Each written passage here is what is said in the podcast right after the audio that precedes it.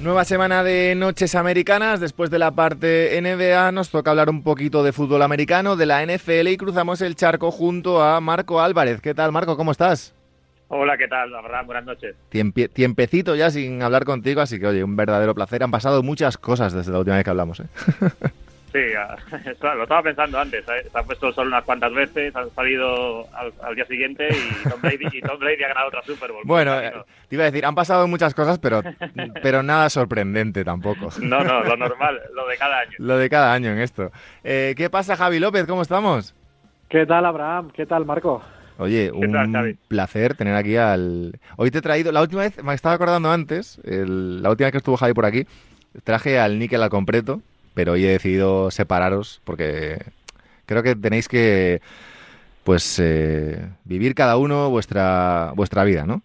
Bueno, al final yo creo que Rubén lo tiene claro. O sea, siempre he tenido un preferido en NFL en estado puro y es Marco. eso, está, clarísimo. lo, que aprende, lo que aprende por un lado se lo va olvidando por otro. Exacto, exacto. A Marco ya sabéis, lo ha dicho, lo ha dicho Javi, pero ahí está. Lo seguís en, en NFL estado puro y en, y en Twitter. Y a Javi ya sabéis que en Movistar eh, Plus ahora no hay NFL, pero bueno, seguro que, que van saliendo, van saliendo cositas. Tenemos que hablar de la agencia libre y de los movimientos que se están produciendo y de los rumores que hay en torno a las grandes estrellas de la liga. Por empezar con algo cerrado, chicos, eh, marco Gigi Watt a los Arizona Cardinals. Dos años, bastante dinero. ¿Qué supone esto? ¿Va a llegar Gigi Watt en nivel élite para poder subir varios escalones de los Arizona Cardinals en, en, el actual ranking de la, de la NFL o, sin embargo, eh, no, no va a cambiar demasiado. Sí, hombre, yo creo que para Arizona Cardinals es un, es un gran fichaje por la adquisición de un jugador que todavía está a un nivel élite, es uno de los mejores jugadores en su posición de la NFL, no está al nivel dominante que tuvo en esas cuatro temporadas de las que fue tres veces jugador defensivo del año, pero sigue estando a un nivel excelente y sobre todo lo que supone yo creo que para la franquicia el hecho de que en principio para 2021 quieren ser un candidato. Tienen muchísimos agentes libres, especialmente en defensa, pero debemos pensar que viniendo Watt al equipo, obviamente van a traer de vuelta, como ya se está rumoreando, varias de esas piezas y Arizona es un equipo que ya el año pasado creo que en defensa superaron las expectativas, por lo menos que teníamos nosotros, y pueden ser, por supuesto, un equipo que, aspire a más cosas para 2021. Además, Javi, hablamos de un jugador defensor del año en varias ocasiones, eh, evidente salto de calidad. Sí, es verdad que parece, como decía Marco, que han pasado cuatro o cinco años más o menos de su mejor nivel cuando nadie le discutía esa, esa posición de privilegio, pero es verdad que me resulta un poco curioso, ¿no? Porque hemos llegado ya a tal punto de querer analizar todo y controlar todo que ya mucha gente se está lamentando, bueno, es que Arizona tiene en su división a San Francisco, a los Rams, es que no es buen momento, claro, pero ¿cuándo es buen momento? ¿no? Tú quieres dar un salto adelante, no te vale con ganar siete, ocho, nueve partidos y quieres ir a más. Y yo creo que es un buen, muy buen reclamo. Yo creo que es una forma de, de decir, vamos a por todas y, oye, vamos a intentar hacer una plantilla más competitiva y de reforzar la defensa, que es lo más flojo, entre comillas, que teníamos. Me sorprende de la decisión que había rumores de, bueno, de supuestos intereses de Green Bay Packers, de Buffalo Bills, al final equipos que, que han llegado lejos este año en los, en los playoffs, Marco, ¿Por qué habrá decidido Gigi Watt? Evidentemente no le conocemos, pero ¿qué le ha podido llevar a elegir Arizona? Hombre, imaginamos que la combinación de equipo, como estamos hablando, que aspire ¿no? a dar ese salto de calidad y también a nivel monetario. Claro. Creo que Gigi Watt sabe que con el momento en el que está en su carrera no aspira ya a un contrato top y son dos años, 23 millones son asegurados, puede subir con, con, algunos condicionantes, puede incrementarlo, Green Bay no es un equipo que normalmente en agencia libre es un equipo que lo ataque de manera agresiva. Los Bills también están, vamos a vivir en las próximas fechas equipos que va a ser un poco dramático la situación en la que van a tener que cortar muchos jugadores. Entonces, claro, es muy bonito pensar en esos equipos. Cleveland también se rumoreaba que quizás tenía más espacio, pero puede que veamos en las próximas en las próximas fechas muchos jugadores salir de equipos que ahora estamos intentando que fichen a alguien de fuera. Sobre todo jugadores, Javi, importantes, los que podemos ver cortados o no.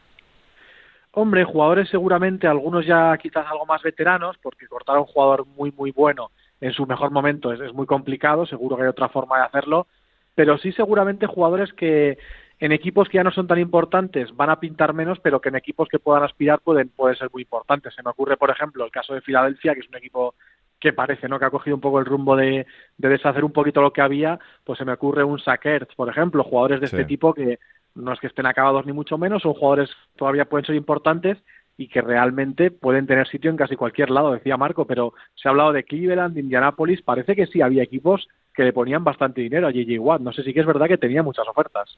Claro, es que además eh, fue cortado, si no me equivoco, por los Texans, ¿no? En, mm. en su momento.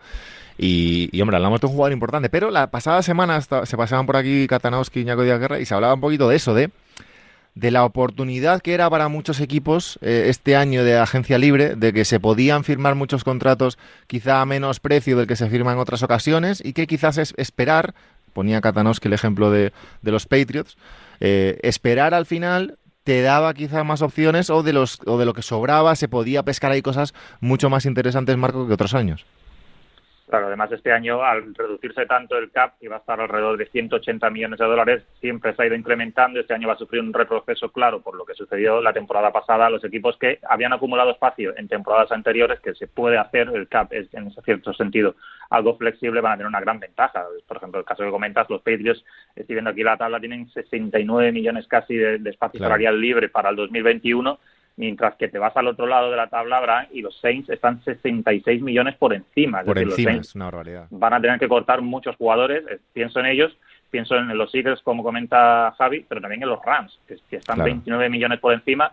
Es muy bonito eh, traer a Stafford, deshacerse de Goff, que no era un jugador que estaba a las expectativas, pero ahora viene la segunda parte, y es que para tragarse esos dos contratos, porque tienen parte de los dos contratos los Rams para 2021, eso va a tener que llevar a los cortes que vamos a ver estos próximos días, y ahí es donde deben sacar tajada equipos como Patriots, equipos como Colts o equipos como, bueno, de parte más baja de tabla, que ya no sabemos lo que harán, como son Jaguars y Jets. Claro. Eh, me hablabas de los Saints, por ejemplo, eh, y aquí salto de tema, y es que los Saints han aparecido como eh, uno de los posibles, no posibles destinos, pero bueno, uno de los equipos a los que podría ir, según su agente, eh, Russell Wilson saliendo de Seattle, de Seattle Seahawks hacia Saints, hacia Bears, hacia Cowboys o hacia Raiders. Serían los equipos a los que él querría ir llegado el caso. Pero para vosotros, Javi, ¿hay caso Russell Wilson o no hay caso Russell Wilson? Bueno, si él quiere que haya, sí hay, desde luego. Yo creo que, que hablando de Saints es, muy complicado. Me parece hasta, hasta curioso, un poco gracioso que la alcaldesa ¿no? de la propia ciudad de Nueva York ¿eh? salga mandándole un mensaje diciendo, oye, estamos aquí. Claro, supongo que sabe que hay que pagarle con, con un cierto dinero, ¿no? Claro, claro. Dinero, dinero, válido. Pero sí que me parece que, vamos a ver qué pasa, ¿eh? Con él y con Watson. Pero sí que me gusta, en parte, fíjate que creo que la NFL ha sido durante muchísimos años una liga que las, las franquicias han controlado mucho a los jugadores con este tema de, del franchise tag, eh, contratos que a veces ataban demasiado, sí que creo que se están revelando un poquito y por lo menos eso me gusta en cuanto a que los jugadores dejen claro muchas veces a los equipos que no les vale con estar en un equipo, que hay que competir, que hay que mejorar, que exijan, ¿no? Porque yo siempre veo mucho general manager eh, pegando mucha patada a seguir y poniendo algún chaval, por ejemplo, un quarterback rookie porque así tengo un año más y siempre mucho mucho medio plazo y a mí no me gusta tanto eso. Eh, Marco, ¿cómo lo ves el tema de Russell Wilson? Sí, hay tema, yo creo que hay tema, porque eso es muy fácil. Si el jugador no quisiese alimentar esto, fácilmente habría dicho aquí no hay conversación. Y cuando sale esa filtración de la gente indicando cuatro equipos a los que en un mundo ideal, porque obviamente ya estamos hablando, ¿no? que Nuevo Orleans es prácticamente imposible, a los que se querría ir Russell Wilson, pues es que hay algo, y hay algo que es bastante viejo, creo yo. Eso no puede ser solo lo que hemos leído en este artículo de Athletic, a raíz de aquel encuentro contra Arizona Cardinals, que el equipo pues no, no le hizo demasiado caso, ¿no? En palabras, ¿no? En la versión de Russell Wilson para cambiar esquemas ofensivos o, estrategia o filosofía.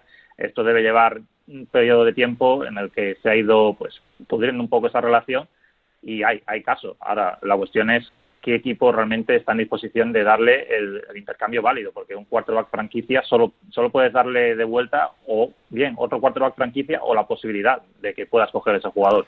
Y no hay muchos que estén en esa posición. Claro, porque además eh, Russell Wilson, si no me equivoco, termina contrato la próxima temporada, ¿no? A final de la próxima temporada. Y los equipos que... esos cuatro equipos, es decir, Chicago, eh, si hablamos de cuatro franquicia, eh, no lo tiene. Dallas, evidentemente, es un escalón inferior. Cualquier, casi cualquier otro cuadro sería un escalón inferior a Russell Wilson. Pero ¿de verdad veis posibilidades de llegar a alguno de estos cuatro equipos? ¿O qué otras posibilidades, Javi, se podrían poner sobre la mesa a lo mejor de posibles destinos, teniendo en cuenta que cualquier equipo querría a Russell Wilson, claro? Sí, yo creo que son bastante buenos escenarios, partiendo de la base de que es el mismo, ¿no? Su agente el que, el que lo suelta, pues son buenos escenarios en general, ¿no? Por ejemplo, Chicago también hay que pensar un poco en Rubén, que claro, si J.J. Watt no firma por los Packers y Russell Wilson se va a Chicago, lo mismo el chaval pasa una, una, mala, una mala semana.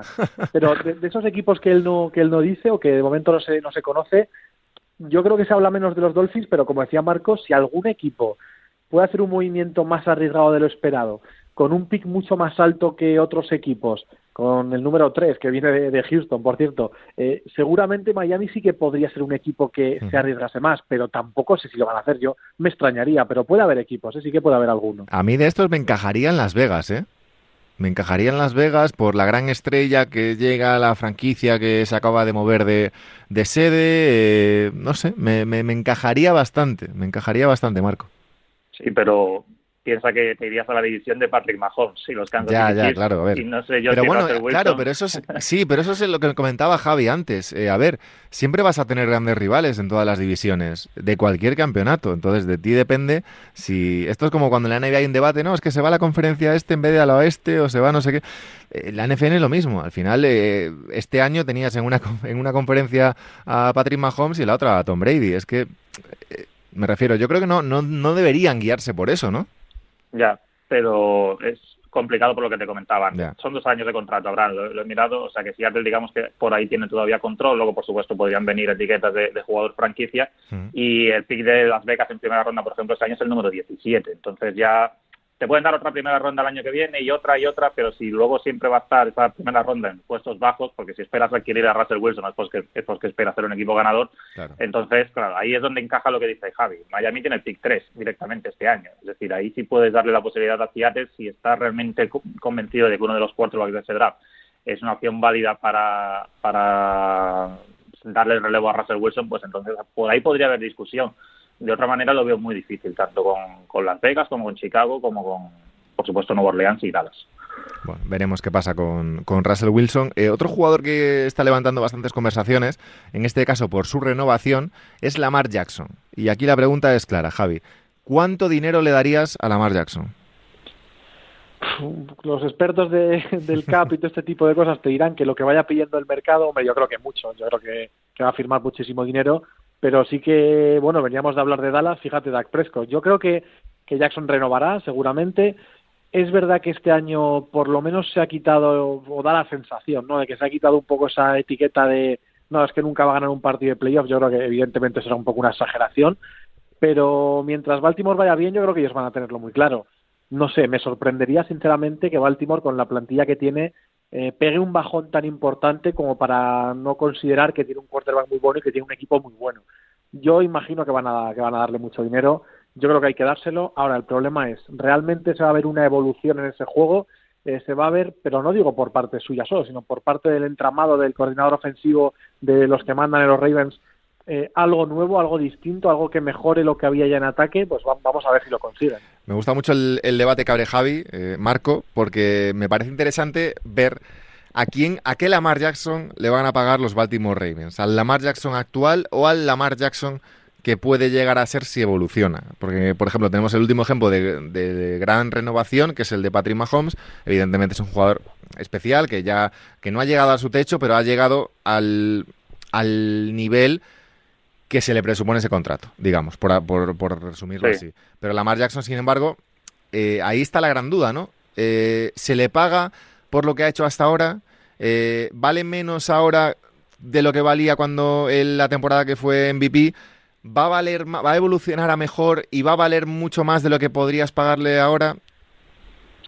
Hombre, la, la cuestión es qué pensamos que puede ser la evolución de, Lamar Jackson. Porque si pensamos que Lamar Jackson se puede convertir en un jugador lanzando la pelota como Patrick Mahomes, creo que es cuando entonces nos equivocamos. Hay que ver el producto completo, que es Lamar Jackson, el quarterback que menos pases lanza por partido de la NFL y el quarterback que por primera vez en la historia consigue dos temporadas de más de mil yardas de carrera. Entonces tienes que evaluar ese paquete. Y quizás tienes más que considerar cuántas más temporadas tiene Lamar Jackson en sus piernas, esas mil yardas, para seguir siendo ese jugador tan peligroso, porque a día de hoy es cierto, no te va a hacer 300 yardas desde el póker como Tom Brady, pero sí que te puede hacer muchísimo daño con las piernas. El esquema de Baltimore encaja muy bien, Greg Roman, el coordinador ofensivo, lo sabe utilizar muy bien y eso hace a Lamar Jackson a día de hoy un jugador tan peligroso como que la temporada pasada fue el VP de la liga. Ahora, a partir de ahí, creo que va, evaluar el contrato de Lamar Jackson porque puede acabar lanzando como los grandes, Aaron Rodgers este año 48 pases de touchdown, entonces pues, cuando te puedes meter en un problema. Javi. Yo creo que, claro, aquí hay un problema que, por lo que dice Marco, por las características, claro, yo me pongo en el, en el imaginario ¿no? de alguien que está en un despacho en, en Baltimore y digo, bueno, pues voy a intentar quizás darle bastante dinero mucho dinero, pero igual menos años, ¿no? Porque realmente es un jugador pues que físicamente, por supuesto, está mucho más expuesto, ¿no? Lo, lo que queramos ver. Ya, pero claro, en Lamar Jackson no se va a considerar él un jugador distinto a los demás. Él no va, yo creo, a aceptar ser un jugador distinto y decir, bueno, pues yo sí, yo firmo dos años, porque claro, yo con mi estilo de juego firmo dos años y no firmo cinco, no firmo cuatro o cinco con muchísimo dinero. Y seguramente va a haber alguien que se los pague. Entonces esa mezcla no, no va a ser sencilla, ¿eh? porque es verdad que uno mismo puede tener muy claro lo que eres como jugador, pero cuando has ganado un MVP, cuando estás en números tan espectaculares, va a ser, fíjate Prescott, lo vuelvo a decir, va a ser muy difícil bajarle igual a él de, ciertas expectativas, ¿no? En cuanto a años, sobre todo. Es que eso, eso sí iba a comentar. Eh, ¿Creéis que Lamar Jackson, y ojo con esto, eh, no, tampoco quiero desmerecer a nadie, no voy a decir que se cree mejor de lo que es, sino que ¿dónde ponéis el, el listón del tipo de jugador que se cree que es Lamar Jackson como para buscar según qué tipo de renovación? Marco. Hombre, yo ahí ya meterme en la cabeza de Lamar Jackson. No, no, no. Claro. Él puede pensar, hombre, normalmente esos jugadores a estos niveles piensan que son el mejor jugador de sí, la Sí, pero hablo de que no le veo, no le veo tampoco con ese punto de ego ni de. No, no. no. pero claro, luego cuando llega el punto de la renovación, los agentes, los equipos que siempre escuchamos, el equipo de tal jugador, que no es ya la franquicia en sí para la que juega, sino su mm. entorno, ahí es donde, por supuesto, le pueden comer mucho la cabeza y creo que cuando llegue el momento, que imagino que ya estarán planteándoselo al haber cumplido su tercera temporada en la, en la, liga, aunque tienen, digamos, los derechos con él dos años más, al ser primera ronda ya se estará rumoreando el, tema del contrato, pues creo que debe ir a por el máximo, a por el máximo en ese momento. El contrato de Barry Mahomes es un poco hasta cierto punto extraño porque es un contrato demasiado largo no para lo que es lo, normal en la liga entonces bueno creo que no tan largo, pero sí que a nivel de dinero por año, ahora mismo yo creo que Lamar Jackson debería perseguir lo máximo porque a, día de hoy es uno de los jugadores en la posición de cuatro más difíciles de defender. No, no solo con el brazo, hay que considerar las piernas y en ese sentido yo creo que hay que darle todo el crédito a, lo que ha conseguido hasta ahora. Totalmente. Eh, por, por ir terminando, pero por tocar un, un palo que no ha tenido tampoco... Eh, mucha novedad en las últimas semanas, pero ya que estáis por aquí os lo pregunto. De Sean Watson, eh, ¿dónde le veis? Javi parece que se ha quedado como un poco claro, es estancado el tema, ¿no? Eh, Levantó la mano, explotó todo en su momento Y, se ha quedado como en tierra de nadie, incluso ya hay rumores de que se puede hasta acabar quedando porque tal, pero él sigue insistiendo en que quiere salir traspasado, no deja de ser uno de los quarterbacks eh, más importantes de la NFL, pero no tenemos tampoco muchas novedades y es extraño también yo creo que al final él levantó la mano y evidentemente hizo mucho ruido y Houston yo creo que también está en su perfecto derecho de decir, bien, esto está muy bien, me parece muy bien, pero yo también he invertido un pick alto en el draft, eh, yo tengo a uno de los quarterbacks que considero que es de los mejores de la liga y vamos a ver qué me interesa o qué me deja de interesar. No sé si se acabará quedando porque parece que quizás un pelín antes de tiempo hemos dado por hecho que no que no va a seguir sí o sí. Claro. Pero como esto también es tan largo, como queda a los jugadores franquicia, luego vendrá la agencia libre, luego se acercará ya poquito a poco el draft, pero son varias semanas.